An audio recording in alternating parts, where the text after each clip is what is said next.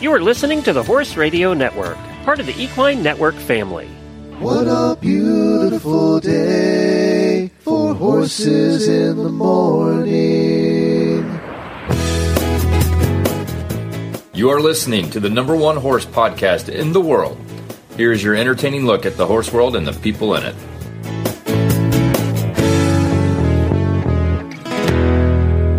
Well, good Wednesday morning, everybody. I am Glenn the Geek in Ocala, Florida. And I'm Ashley Winch from Kansas City, Missouri, and you're listening to Horses in the Morning on Horse Radio Network for July 19th, episode 3228.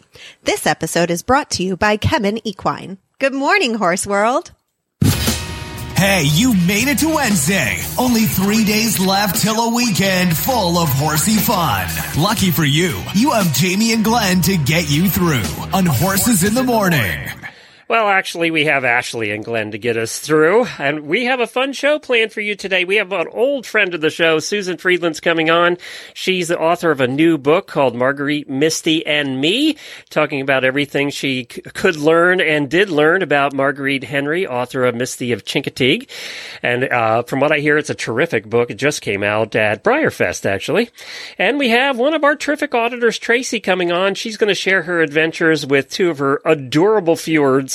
Uh, and I love fjords. I just think they're the co- coolest. If I didn't have a Hackney, I'd have a fjord. That that would be my second choice for for especially for driving.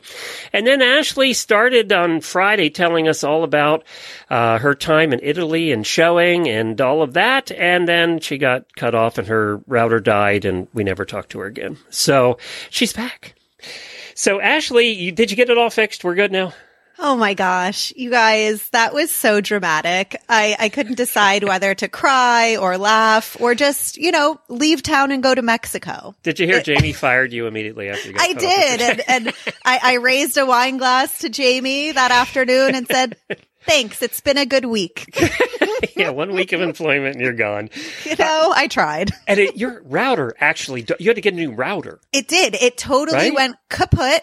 And I was on with the, you know, the help chat people and they were like, there's nothing we can do. You need to bring the router into the store. They gave me a new router. Knock on wood. We've been golden ever since. Uh, What are the but it chances just totally, ex- during our interview? you know, I, uh, I think I need to, uh, maybe volunteer more and get my good karma raised a bit to avoid that. See, in, in the other shows that we do, we could have rescheduled you and done the interview another time because we record ahead. But with this one having to come out an hour after we're done in the morning, it's just like doing it live. It is what it is, and we have to put it out, right? We don't have a choice. And So- we left everybody with that great cliffhanger, like, you know, what, it happened like? at Yeah. horse shows in Italy? yeah, that's where we left it. Uh, all we heard was there's a lot of drinking, and then you were gone.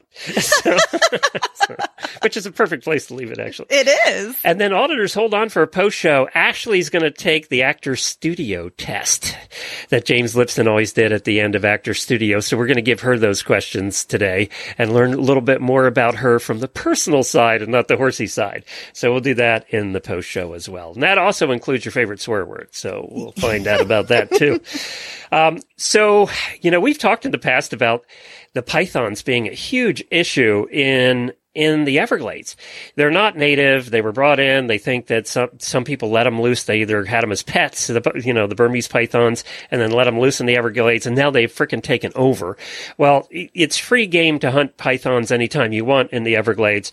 And this just gave me the creeps. Everybody uh, listens knows how I hate snakes uh, of any kind. Well, they just found the largest python in recorded history. And that's in the world, not just in Florida. 19 feet. Did you see a picture of this? I did, and then I wished I didn't. Hadn't. Right, exactly. exactly.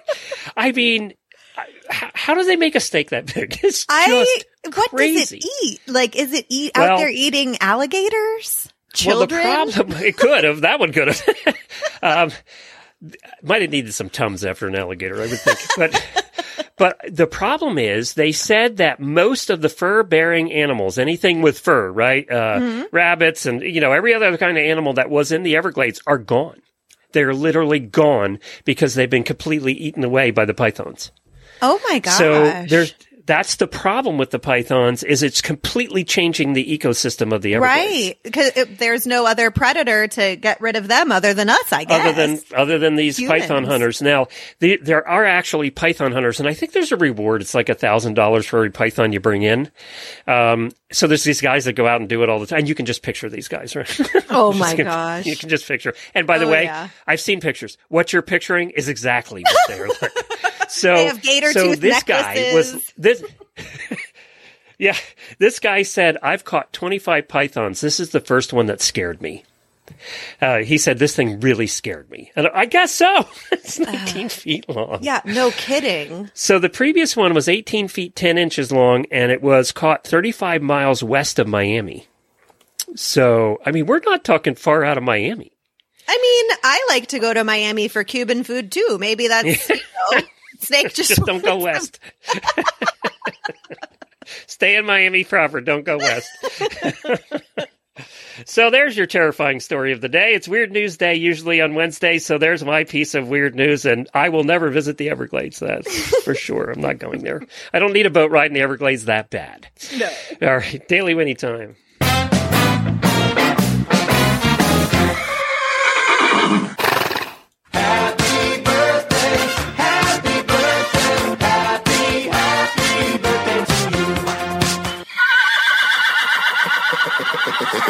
Have one auditor birthday today, Jenna Lay. Happy birthday to Jenna. And also, we have no new auditors that signed up this week. So if you want to get your name on here and you want to help support Horse Radio Network and the hosts over here, uh, you know, the hosts, we take half the money that we get in every month and it gets divided up amongst the hosts on the Horse Radio Network.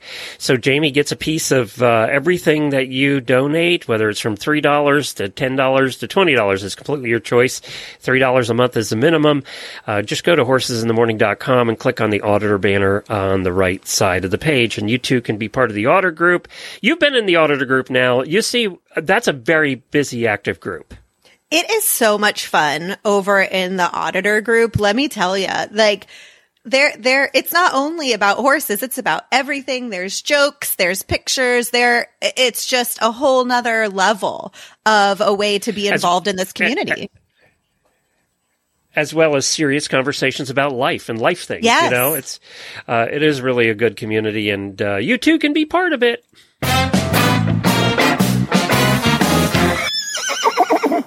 And then for my daily Whinnie, my first daily Whinnie, uh, I wanted to, the only person I could give my first daily Whinnie to is for my mom, Thea Knott, who is a park ranger at Rainbow River, uh, Rainbow River Springs State Park. Gosh, what a terrible daughter I am. I don't even know the name of the park she works at.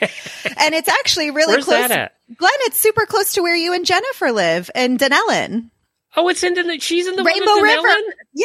I didn't know that. Yeah. So, uh, you, you know, I'll come I know see- Rainbow River. Yeah. Yeah. Yeah. So that is where my mom works as a park ranger. And, uh, I have to give her my Whinnie because she paid for decades of lessons, clinics, summer camps, horses, tack. You know the drill. So thank you, mom. For all of the blood, sweat, tears, and money, I finally got a job in the industry.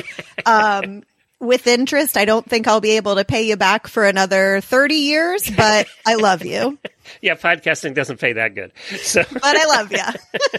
thanks, Mom. We appreciate it too because without her having all that experience, she wouldn't be working here and helping me out. So I really appreciate that also.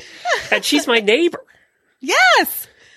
Crazy. I mean, the the land that we're buying is not too far out of Dunnellon. It's north Oh, of Dunnellon. really? Yeah, it's Oh, not too far out of gosh. Dunnellon at all. Um, well, I'll be coming down in October, so maybe we Oh, can yeah. go check out your property together. yeah, we'll get together for sure. Yeah. yeah for sure. I mean, it, it- she is literally 15 minutes from our house where we live. That is so funny how Yeah, small the world is. It is a small world. All right. I have, I thought what we could do to get to know Ashley a little bit better. For those of you that missed Friday's show, Ashley is our new podcast coordinator here at Equine Network and the Horse Radio Network. She is uh, helping take some of the load off of Jennifer and I and uh, develop new programs and helping us uh, build what we've, what we've already established and make it better. And uh, Ashley has some experience in the podcasting world outside of horses. She worked for a different company and also has a lot of horse experience as well. So, and what was it you did before you came to us in podcasting? Yeah, so I worked at a podcast PR agency. So I got to work with a lot of really cool folks in the tech industry and uh, and some incredible podcasters. So Plus billionaires, I heard.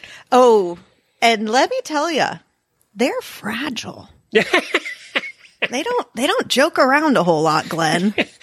My wife worked at uh, Myopia Hunt Club, which is uh, at a very exclusive hunt club in Massachusetts, where it's invite only and it's uh, it's billionaires basically. There's only 400 members, and it's the Kennedys and all of those. yeah. And uh, I know exactly what you're talking about. Oh, they're just real dry, you know?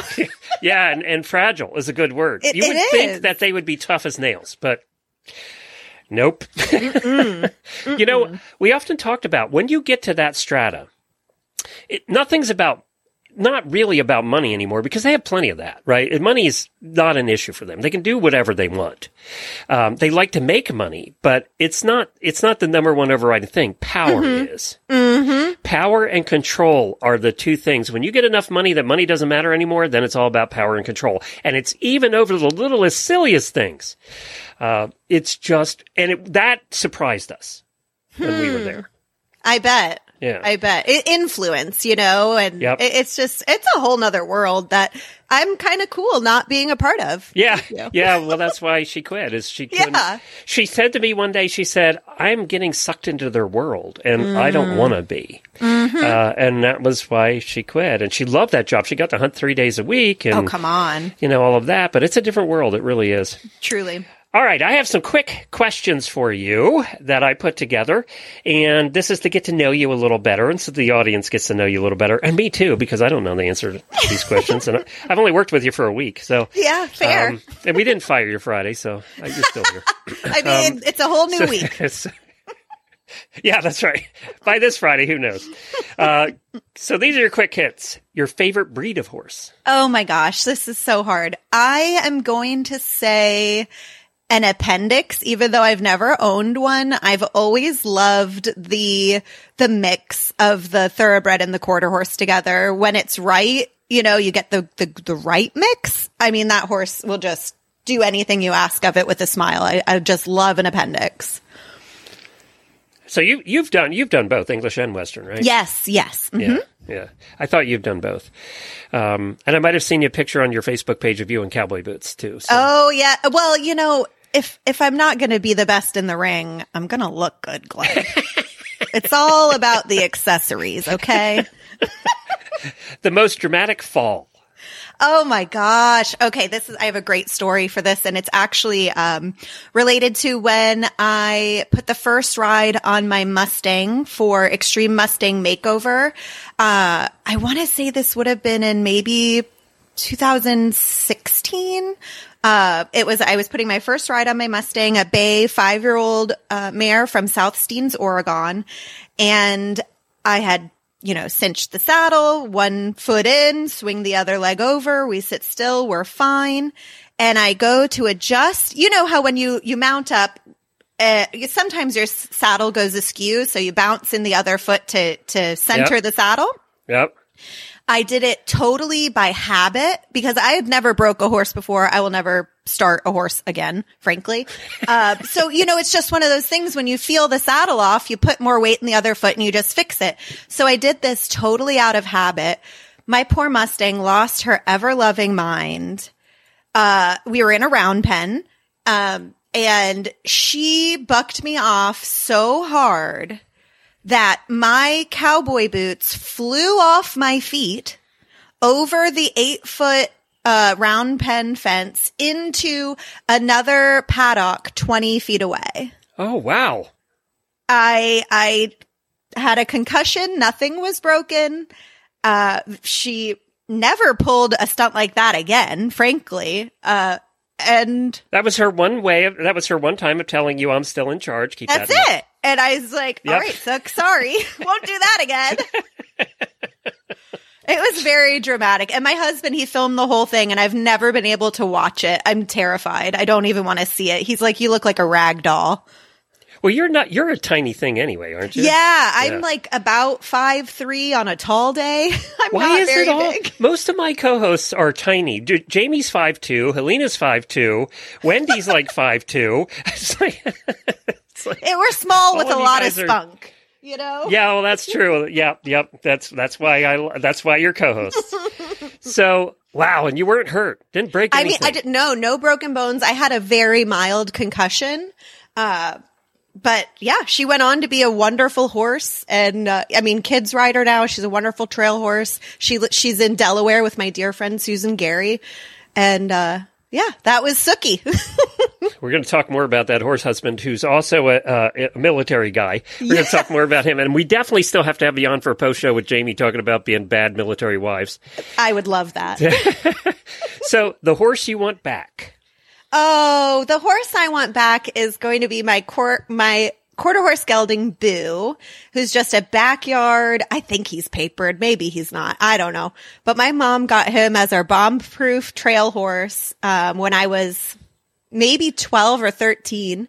And, uh, one summer I really wanted a new wakeboard. I grew up in Florida. And I said, Mom, if I train Boo in dressage this summer, so, you know, she could do, uh, eventing with me. I said, will you buy me a wakeboard? And she said, totally. And so I ended up falling in love with this horse so much that I kept him. and I actually went on to compete with him, um, up to, I think we did third level, uh, and we did, were regional champions. And so like we went off and kind of like killed it. And my mom was just like, you stole my horse. And I would steal him back. He's currently retired in um, Lecanto, living his best fat boy life. And Boo is definitely my once in a lifetime liver chestnut love muffin. I love that boo. The horse you wish you had never owned. That's going to be a thoroughbred I owned. His name was Sunny. And I, gosh, I was maybe tw- between 12 and 14. And he was this slab sided 16-3 thoroughbred. And let's say two and a half of those hands were withers. and Picture him. he was a OTTB and you know, it was like I was in that age of like I'm a I'm a teen, preteen, I can take on any horse. You know, you're young and dumb. When you fall, Yeah. it doesn't hurt. Right. You're you're, you're it's a whole nother life. And this horse was just he was dangerous at the end of the day. I mean, he he he was nuts and very flighty. And and I he was probably too much horse for me and that's okay. You know, I'll take that. But um when he was really naughty, my mom actually referred to him as Alpo. Yeah, we've had a few of those over the time too. So he just um, hadn't found his right owner yet. That's it. Yeah, that's that's it. it and was. uh, he found a new home, and and I'm sure he's living a great life, doing something. All right, favorites favorite saddle brand. So, hot take on my favorite saddle brand. It's nothing fancy, and I'm going to tell you why, Glenn. I love. I have a um, Bates Caprilli Wintec, and yeah. why I love this is because it has the interchangeable gullet Yep. system. Uh, believe me, we all own Win- Wintecs. Jennifer Oh owns my Wintecs. Jamie owns gosh. Wintecs. Uh, We get that one. All right, we don't even have to talk about that one. That was Good. favorite breeches brand. Oh, I'm gonna have to say Kerrits. They're just so comfy, and I like how they, they they're a bit more fashionable than some of the other ones. I think. All right, I'm going to skip a couple here and go to the horse chore you hate the most, or barn chore, either one. Oh, cleaning the spider webs and the cobwebs. Jennifer down. too. You're in over there. on that one. Ugh. Ugh. I hate Do you have a hobby one. outside of horses? I well, and podcast. Does Yeah. podcasting count? No, no. That Oh, doesn't count. God. that's work. Um. Well, I love cooking. You don't collect anything, or No, I don't. I'm oh, not. well, that was my next question: is who cooks? Okay, well, Glennie, I am I'm kind of a unperf like I'm a wannabe chef. I love cooking. I'm the kitchen is my happy place. That's where I meditate, have a glass of wine, listen to my podcasts that are not about horses. and, and I just love cooking. We, when we lived in Italy for three years, I picked up so much. Um, so like for Monday, for example, I made a summer vegetable risotto that was just out of this world. So when you come to visit, you're going to cook. Is that what you're saying? Uh, I always cook what I whenever. I visit Glenn. Who cleans the house? Well, we both do. I'll be fair there. Okay. I don't right. do the the like I hate the washing the baseboards, cleaning fans. So Zach will do those ones and I do the kind of day to day. And the final question Do you or have you ever hauled hay in your car? Not your pickup truck, your car. Oh, I have not had to because you never get the hay out if you do No. that. No. It- there's oh, your horse husband approved then. Your horse husband approved. there's no way. There's just no way to get all. It's impossible. Oh, that doesn't stop 75% of our listeners from hay in their cars. That's poor Jennifer, for that matter. Doesn't stop any of them. All right, we're going to get to our first guest. Thank you, by the way, for answering all those questions. Uh, we know you a little bit better. Um, we're going to hear from Kemin Equine, and we're going to come back with Susan, Susan Friedland, author of Marguerite, Misty, and Me, A Horse Lover's Hunt for the Hidden History of Marguerite Henry and Her Chincoteague Pony. We've had no shortage of stress this past year, and a lot of our attention has been focused on maintaining our health and immunity. Stress and illness can actually form a vicious cycle in humans and also in horses. Elevated cortisol levels caused by stressors like extreme weather, disease, diet changes, travel, and trailering can throw your horse's health and immune function out of whack. But did you know you can help reduce the negative impacts of stress by feeding your horse chromium every day? By lowering the levels of the stress hormone cortisol and optimizing overall energy use, feeding chromium results in improved body upkeep, health and immunity, performance, and overall well-being. To ensure you're supporting your horse, don't feed just any chromium. Feed your horse the only FDA-reviewed source of chromium propionate on the market today, KemTRACE Chromium from Kemin Equine. Ask for it by name and stress less.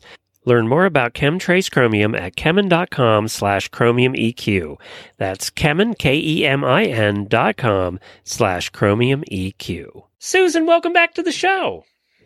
Thanks, Glenn. It is always so much fun to talk to you and be on your show. Uh, You know, I, um I looked it up. I think you were, your first time you were on was 10 years ago. it's been a long time. What? Yeah. So, I mean, you've been You're doing making your, me feel old. you've been doing your blog forever. I have 2013. Yeah, I, that's about when we had you on when you when you first started. Um, so- Yeah. and you've been an author though for magazines and written tons of articles for various magazines around the horse world. You've been a journalist in the horse world for a long time. Um, now, what made you? What's the fascination with Marguerite Henry and of course the Chincoteague ponies? Well, I think everyone grew up loving Misty. And a neat connection that I've had was, you know, I was that kid. Our family didn't have money for horses, but we had some friends who had horses and they lived in this tiny town called Wayne, Illinois.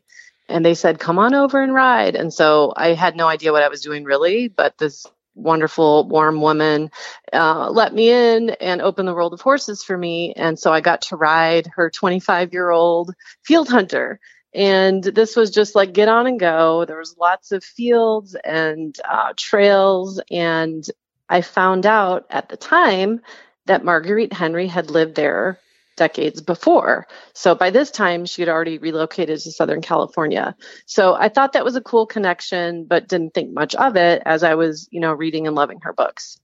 So then flash forward to around my college years um, I had her address that uh, just, you know, through six degrees of not Kevin Bacon, but Marguerite Henry. Um, and I wanted to write her a fan letter and I never did. And then she died. Well, so, so this was your way of uh, establishing a connection with her, really. yes, world. exactly. Exactly. Yeah. I've spent the last two and a half years doing an extremely nerdy to some historical deep dive, uh, going to archives, interviewing people who knew her. In fact, um, I had dinner with a gentleman who I'm guessing is about 80, 81, and he was a little boy and he was paid 75 cents to ride Misty of Chincoteague on trail with Marguerite Henry. And that was just really Oh. cool to interview people who knew her. hmm That is so incredible.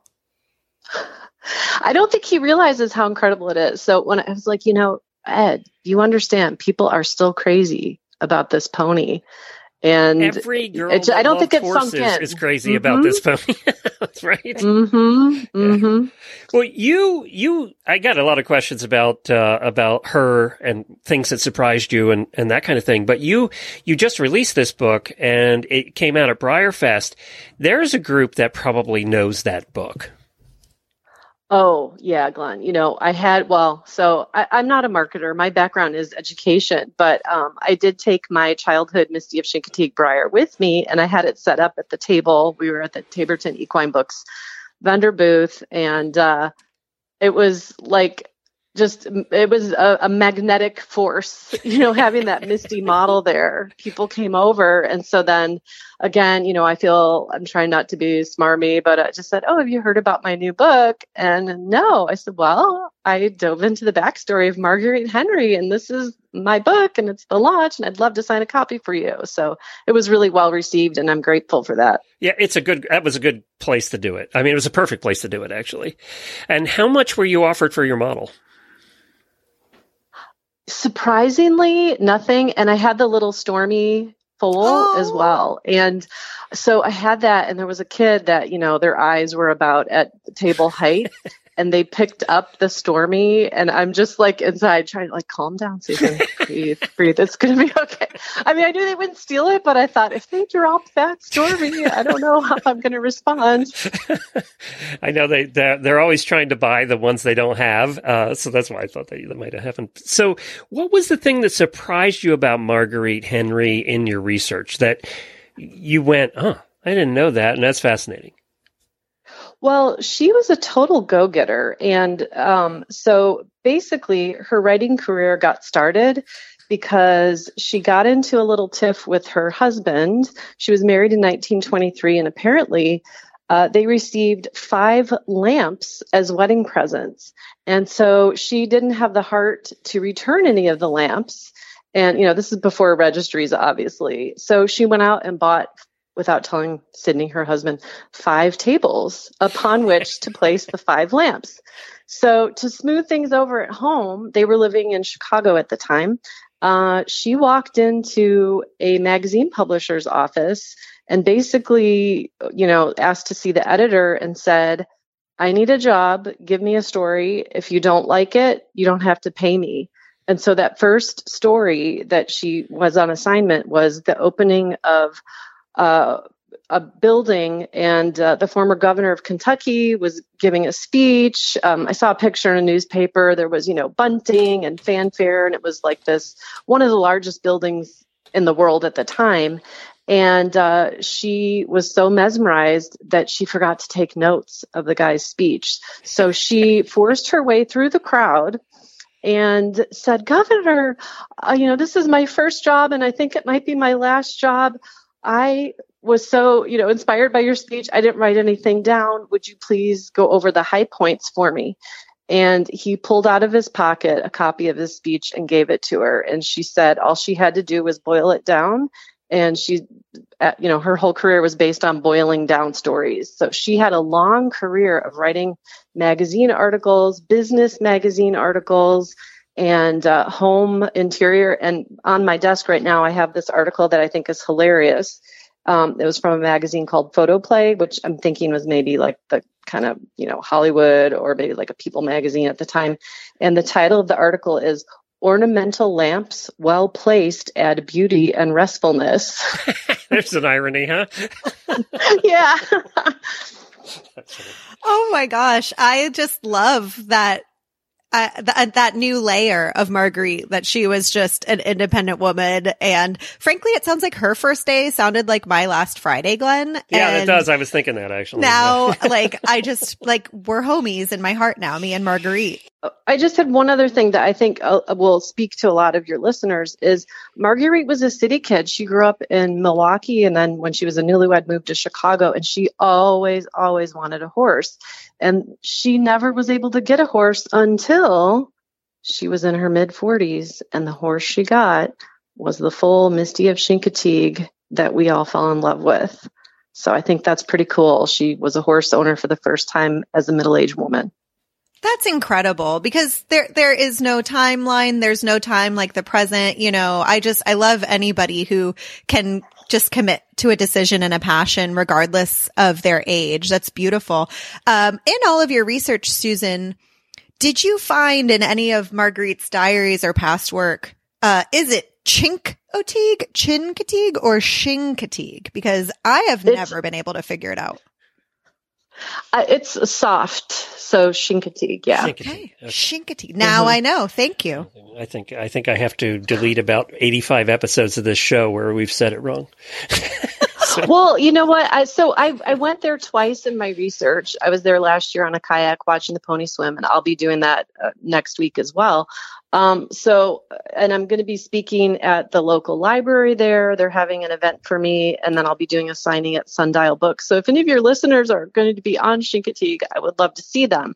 But um, I will double check for sure when I go. But as I recall, the locals pronounced it Shinkatig. Oh my god, And this there's book is be- made for that event. If you don't sell books at this event, you're not going to sell any books. Yeah, I, yeah. I was actually, you know, so I don't. If, if people who've been to BreyerFest will know that uh, people decorate their cars and say like BreyerFest or bust. Um, so I think I'm gonna get some uh, one of those car paint pens and do my back windshield and say Chincoteague or bust, and then put my the love that. times. I'm going to be at the Chincoteague Pony Drill Team Open House Tuesday next week from 10 until 11:30, and then actually the museum that just bought the Beebe Ranch they asked me to do a talk uh, 3 p.m. next Wednesday. So I'm just really excited. Um, the most meaningful moment for me, I think, at BreyerFest was a young woman who saw the Misty model, came over and said, I hated reading. And then my fourth grade teacher gave me a copy of Misty of Chincoteague. And then I read all the Marguerite Henry books, and I'm a reader today. And it just gave me the chills hearing that. Mm-hmm. So what? So in this book, you're talking about her, but also about, uh, I mean, obviously about Misty and and the Chincoteague ponies in general. Are you covering all three of those? Yeah, I am. So basically, I thought I was going to write a straight up biography, but quite honestly, um, she was a very humble woman and um, she had no children. So it was a little difficult to kind of, you know, find these people. I mean, I just had the geographical advantage, obviously, from, you know, kind of just the horse world as small as I'm sure the two of you know. So um, then I started in, uh, mixing in little stories with my off track thoroughbred night and um, just the things I wondered because I started uh, fox hunting a few years ago. I'm not doing it right now, but I wondered like, did Marguerite Henry ever fox hunt? Because she lived, I know where her house is, where she lived, um, and she lived right across the street from a you know a very thriving equestrian center that has to this day still has a fox hunt so um I, it, you know it's kind of like a horse girls julie and julia if you guys Mm. remember Oh, it was a book Yeah. and then yeah it's a horse girls julie and Julia. I've seen that movie about fifty times. I love that Oh. movie. I really have seen it about 50 times. Um, well, this is terrific. I think, you know, our listeners love this story. We, we cover the pony swim every year. We'll be doing it again next week. And, you know, it's just, it's, it's a fantasy, right? It's a fantasy thing, um, for every teenage girl and every adult woman and, and maybe a few guys. Um, so, so I, this was brilliant. And I know what kind of writer you are. So this is going to be a really good book. Uh, Oh, thanks, where, where do you want people to go to buy it? Well, I would love for them to buy off my website because then I can give them the extra special treatment and give them a Misty sticker for free. And I have this really cool bookmark that has uh it's the cover, it's based on the cover of the book. Marguerite's smiling and she's shaking Misty's I almost said paw, but her front hoof. And um, so if they go to saddleseekshorse.shop, saddleseeks horse.shop they can buy direct from me and then um, you know that it supports me and i can thank them personally with a little note. And um, they can buy it on the, the other online retailer uh, if they so desire but it just it's more meaningful to me I, I do a little happy dance every time i see you know an order come through and um, it just is special to see where this book is going to go and i really want to preserve the legacy of marguerite because she just had such a heart full of love for for animals horses specifically and children and really just was an amazing woman. And like people in the horse world, I don't know if they realize that she won some of the highest literary awards. Mm-hmm. And so I think it's kind of a shame that outside of the horse world, I don't want to say she's forgotten, but um, you know, there's a American Writers Museum just opened in Chicago. Marguerite lived in Chicago. She's a Midwesterner. I went there. They don't have anything dedicated to her, even though they have exhibits on, you know, like women writers and prominent Newbery authors. She won the Newbery Award for King of the Wind in 1949, and she also won two Newbery Honor Awards. So, like, this woman needs to be lauded not just for her literary success, but uh, she was just an inspiring person and continues to really touch people today. Well, very good. And I'll put a link to your website and also where they can buy the book right in our show notes for today's episode. Thank you so much for joining us again and Thank have you. a blast next week swimming with the ponies. Thank you. Well, hopefully I won't be swimming. Hopefully I'll be in my kayak and everything will be good. well, if you are swimming with the ponies, please get a video. We want to we want to see that. Yeah, seriously. Yeah. Seriously, you can share that. Thanks, Susan. okay. Thank you. Bye. Well, as you know, StatelineTack.com is one of our sponsors, been a sponsor of our show for about 10 years. And I did see a post about uh, some listeners seeing some shipping delays. And actually, we kind of mentioned it uh, in the last a couple of weeks ago, but it's right on their website now. Important update on shipping delays. They were transitioning warehouses. They were moving all of their stuff from to a different warehouse and Jennifer and I had our own warehouse when we had our store about a millionth the size of theirs. And let me tell you, when you have to move warehouses, it's a nightmare. So, uh, we did move warehouses actually when I worked at Bit of Britain too, and it's a nightmare and things get delayed and it's just, that's the way it is. So, uh, they do apologize for any inconvenience that it's caused and hopefully that, that'll be straightened out in the next week or two and your orders will start to ship faster now that they're over in the new warehouse. Um, they are, uh, they are doing 20% off orders over $29 and 30% off orders over $129 to help make up for, for the problems that you've been having. So head on over to statelinetack.com. And now coming up next, we have a guest that's brought to you by Daily Dose Equine Non-GMO Core Nutrition for horses and ponies of all ages. Who's coming up? And coming up, our auditor, Tracey Cosgrove, is going to be joining us to talk about her two fjords, Tova and Freya. Thank you to our auditor, Tracey, for joining us this morning. Now, Tracey, I understand that you have two of the horses that were featured in Disney's Frozen. You have fjords. I'd love for I you to tell indeed. us more. Yes, I have two beautiful fjords. I've had my 16 year old mare now for about six years. She had been a pasture pet for the first 10 years of her life, and I've learned an awful lot training her. And because of that experience, um, I decided to try and train a baby from the ground up. So I've had my other fjord since she was three weeks before she was delivered. Um, and then I brought her home at six months, and she just turned two this spring. That is so exciting. I have uh, only ever started one horse and I said never again. So I'd love to know how you felt, right? I mean, it's just, there is so much to be scared of.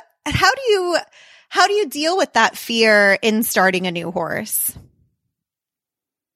I have some absolutely wonderful trainers. Um, Fjords is so versatile with my mare, with Freya. Um, I do dressage. We actually just won a competition this past weekend. Congratulations! We do barrel racing and I do.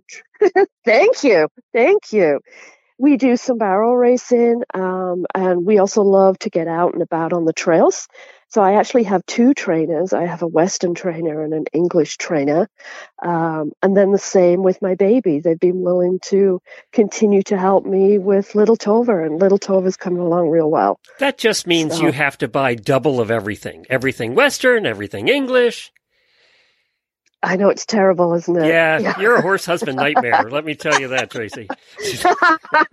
well, he bought me my first horse for my birthday, so Oh, it's all his fault then. it's all his fault. I wanted a horse of my own since I was a little girl, and 40 years later, my wish came true.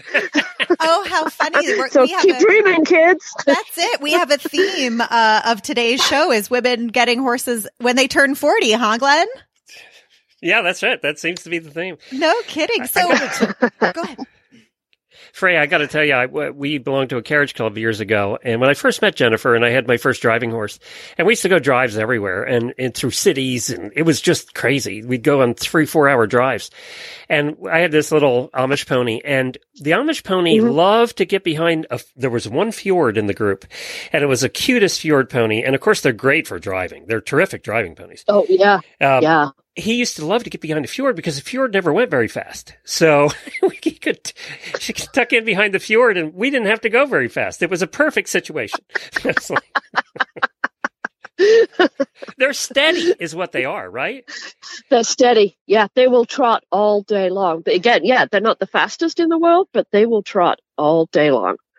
So Tracey, I've not had the pleasure of working with fjords. Would you tell me maybe some of the differences that you see? Have you have you had experience with other horse breeds?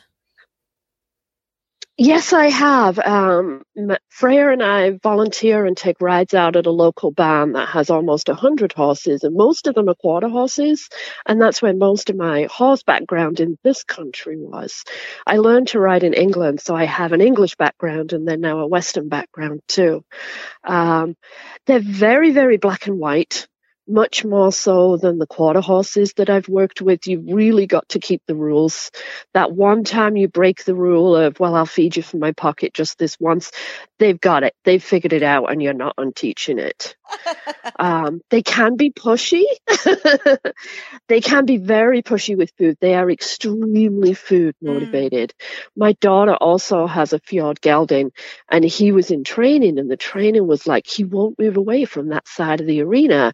I'm like, well, the hayloft's on that end. What do you expect? So very, very food motivated, um, but super sweet personalities. They love to be with you. My little two year old, my barn and past and stalls are actually in the pasture. So when I'm doing barn chores, my two year old will come and help. She just likes to be with me and doing stuff with me. Um, very, very social. And then Freya, my older mare, is just so, so good with the little kids. Mm. They're just social and they love kids. Well, and they tend to be, what, Unlike- 14 and a half, 15 hands? Um, 13.2 to 14.2 is breed standard. Okay. Mm. Freya's, 14, my, Freya's 14 hands and a thousand pounds. My little one is, she's, she's probably 14.2 at her butt and 14 at her withers right now, and she's about 900 pounds. Hmm. She's got three or four more years growing to go. Um, so again, unlike other horses, I can't sit on her until she's three, so I can't sit on her in, for another year. And then the breeders recommend walk at three, trot at four, canter at five under saddle, and then you can do whatever you want. So it's it's slow, much slower than the quarter horses I've worked with.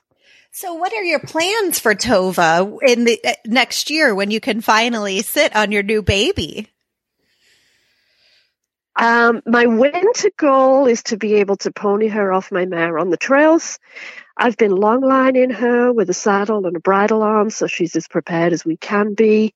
Um, eventually, she's going to be my new dressage prospect. She's a really nice mover, and the bloodline through her father that she's from um, have won the pony dressage championships. So hopefully, we'll get we'll get some good dressage scores off her when she's older. Have you ever driven either one of them? Well, not the first, not the two. I haven't. But, but No, the two, no, no. Um, I'm potentially going to a clinic in a couple of months with my two-year-old. That's kind of an introduction to driving. To just again, she can't pull anything heavy, but to do some light stuff. yeah, they do ground so I, too. interested in driving. Yeah, Yeah. just to do some ground driving and stuff with her. Yeah. I think you're going to have a lot of Yeah. fun with that. Despite what Jamie says, I think you're going to have a lot of fun with that. her her breeder drives, so both her mom drives, and I think her dad does as well. So that'd be something different to get into. Yeah, and, and you know the reason that they make such good driving ponies is what you talked about. They're just steady. It's a steady. Yeah. You can trot forever. Yeah, Yeah. exactly. Yeah. Well, that's very I- cool. Well, and I've done a lot of other things. Why not drive as well? Yeah, why not? I mean, your your horse Freya does everything. So we're gonna put put a Mhm. uh, picture of your pony in our show notes. So uh, anybody that wants to see Freya and you on top, they can uh, just check out the show notes. It'll be there. Uh, and we appreciate you one being an auditor. Thank you so much for being an auditor and for helping support uh, the Horse Radio Network and the hosts here, and just for listening to our show. We really appreciate that also. I'm here with the mad scientist who developed Daily Dose Equine Horse Feeds, Janet Geyer. And I wanted to have a quick chat with you because Daily Dose Equine Horse Feed are non GMO whole food nutrition based. And a lot of people go, oh, that comes from a small dedicated feed mill. I won't be able to get that when I travel. They're wrong, aren't they? They are. You can get it through Chewy anywhere in the United States. Or if you live locally in Maryland and Northern Virginia, you can get it delivered. There you go. Chewy.com. It will deliver it anywhere you want. You can also schedule delivery in advance so you can have it delivered every X number of days. And you can go in there to your account and change it every time you move horse show venues. So check it out today. DailyDoseEquine.com online or Chewy.com. Even under the best circumstances, travel is stressful for horses. We've all been there, stuck on the side of the road in the middle of nowhere. You can make the journey knowing that US Rider is there for you. Get peace of mind on the road with US Rider's nationwide 24 7 roadside assistance coverage for both you and your horse. Join today at usrider.org. Well, that's been a lot of fun today. You know, something we didn't talk about earlier is you have a special relationship with Chincoteague and the ponies. Yes, I do. As a matter of fact, uh, Sorry, I got to Chincoteague. Now we know.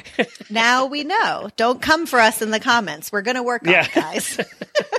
so yeah, actually, um, we, my husband took me to Chincoteague for our first wedding anniversary because we, we were stationed at Langley Air Force Base in, uh, Hampton Roads, Virginia. So it wasn't that far of a drive. and, um, I actually just pre-ordered our guest's book, Margaret, me, uh, sorry, Marguerite, Misty and me. I just pre-ordered it. I can't wait to read it. Yay. So I'm excited.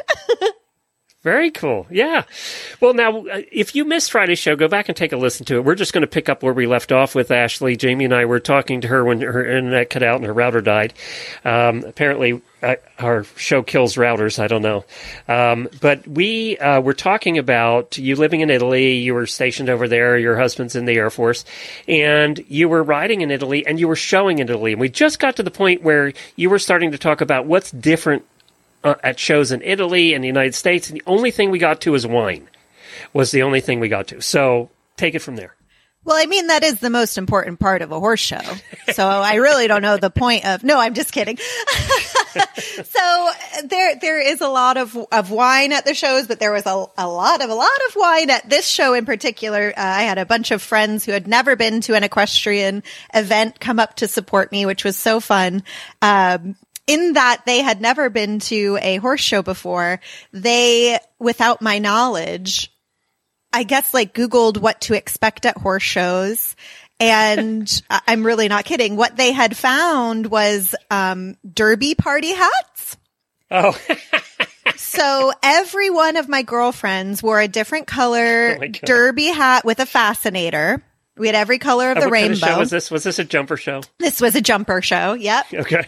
and and and we're the only Americans there. Like so not only do we already stick out like a sore thumb, everybody's dressed up drinking prosecco out of their glasses. And I mean it was just a, such a spectacle to behold. So later in the show, my trainer, he says to me, Ashley, is it a somebody's wedding? Because all the Italians kept seeing them and they'd go, aguri, auguri, which means like best wishes. And I said, no, they got confused on what to wear. So they dressed up like they were going to the derby.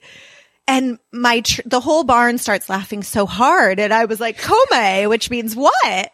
And they said, we all thought that somebody was getting married and that this was like a bachelorette party because they had the veils as, you know, the fascinators. so that was just ridiculous in its own. And uh, so, By the way, your Italian accent's wonderful. oh, grazie. I had a lot of practice. So, one super crazy thing was the warm up ring. Now, you know, I grew up showing in Florida, Georgia, whatever. I understand the rules of American warm up rings. Italian warm up rings, picture, let's say 50 to 60 horses cantering clockwise, and trainers are just yelling names of their students and horses out to pull out of the herd and jump the fences in the middle of the circle. So there's three fences in the middle, the warm up jumps, and everyone's cantering in a circle. It is absolutely terrifying. Nobody, like nobody's saying inside outside or following the rules of the road, which if you've ever vacationed in Italy and have driven in Italy, that makes a heck of a lot of sense. Um, and so they're just yelling and people are pulling out of the herd and jumping. We do a couple jumps. My trainer's like, okay, Ashley, at this time. And I'm like, okay. And so we walk from the warm up ring and I got to be honest with you guys. You know, I'm in my mid 30s. I'm not out here trying to get the best time on the clock anymore. Okay. Like just real talk. I'm there to have a good time. And so I go out and I do my course and I'm on the last, uh, the last two jumps and I hear my trainer yelling from the, the stands telling me to go faster. And I didn't want to go faster. I was going plenty fast as far as I'm concerned. and so I just told him when I dismounted, I couldn't hear him. I went, Oh, mi dispiace. I'm sorry. And I just lied to his face. Cause what's he going to do? I paid him, you know, like it's yeah, fine. yeah, right. I mean, you're paying a bill. you know, and so then at an American horse show, after the class is complete, you know, then they, they put it on the post who got what ribbon, whatever. In, in this show, and it was a regional championship or a regional qualifier for Tuscany. So they did all of the awards at the end of the day for every class and the classes were broke down by um, speed style and then the height of the fences Okay, wait a minute, wait a minute. This is a horse husband's nightmare because at least the show's over here. Your wife goes and she wins a ribbon and they do it right away and then you can leave. You have Yep. to wait around till the end of the day if you're the first in the class in the day? you got it babe Oh no, that's and so we didn't i'll be honest we did not hang out. I was like there's a winery 10 minutes from here. Um i'm gonna go. The bridal party is all heading to the winery. and we did. And my trainer texted me that night and said that i won. And i couldn't believe it. I was like what? He's like, yes, you, you got first place. You got the gold. And to this day, I actually ride around with my gold medal hanging from my rearview mirror because it was such a wild, ridiculous experience. And I just laughed the whole entire way because what can you do? Just show up and have fun. And that's really what the sport's about, right? You know, so. Well, it's what it's supposed to be about. Yeah. For sure. Yep, Yeah, I so- mean that's that's the idea. When you stop having fun, is it is it really something you want to do anymore, right? yeah, Um, absolutely. well, that's a funny story. Thank you. And that, fun. that's, it, Did it the just, girls have a good time? Oh, they loved it. And as a matter of fact, one of their husbands uh, proclaimed himself as my new horse show husband because he loved it so much. and he's like, where is your next competition? I'm going to travel in. He was giving me like, um, like a, a, what I don't do other sports other than horseback riding. Like when the coach is telling the team to get like, yeah, we can A do this. talk? Yes, he was giving me like a pep talk before I went in the arena. Like it was so funny. That sounds like fun. All right, that's that's a good story, and your Italian's brilliant. I love it. So, thank you for everybody for joining us today. We really appreciate it. Ashley, thank you for filling in for Jamie. Thank you. The pleasure was all mine. Well, it's not going to be your last time, so I hope you liked it because you, have to come back. and we're hang around, auditors, because we're going to do a little post show where we're going to ask Ashley the serious questions from James Lipton. James Lipton from Inside the Actor Studio. We'll do that after.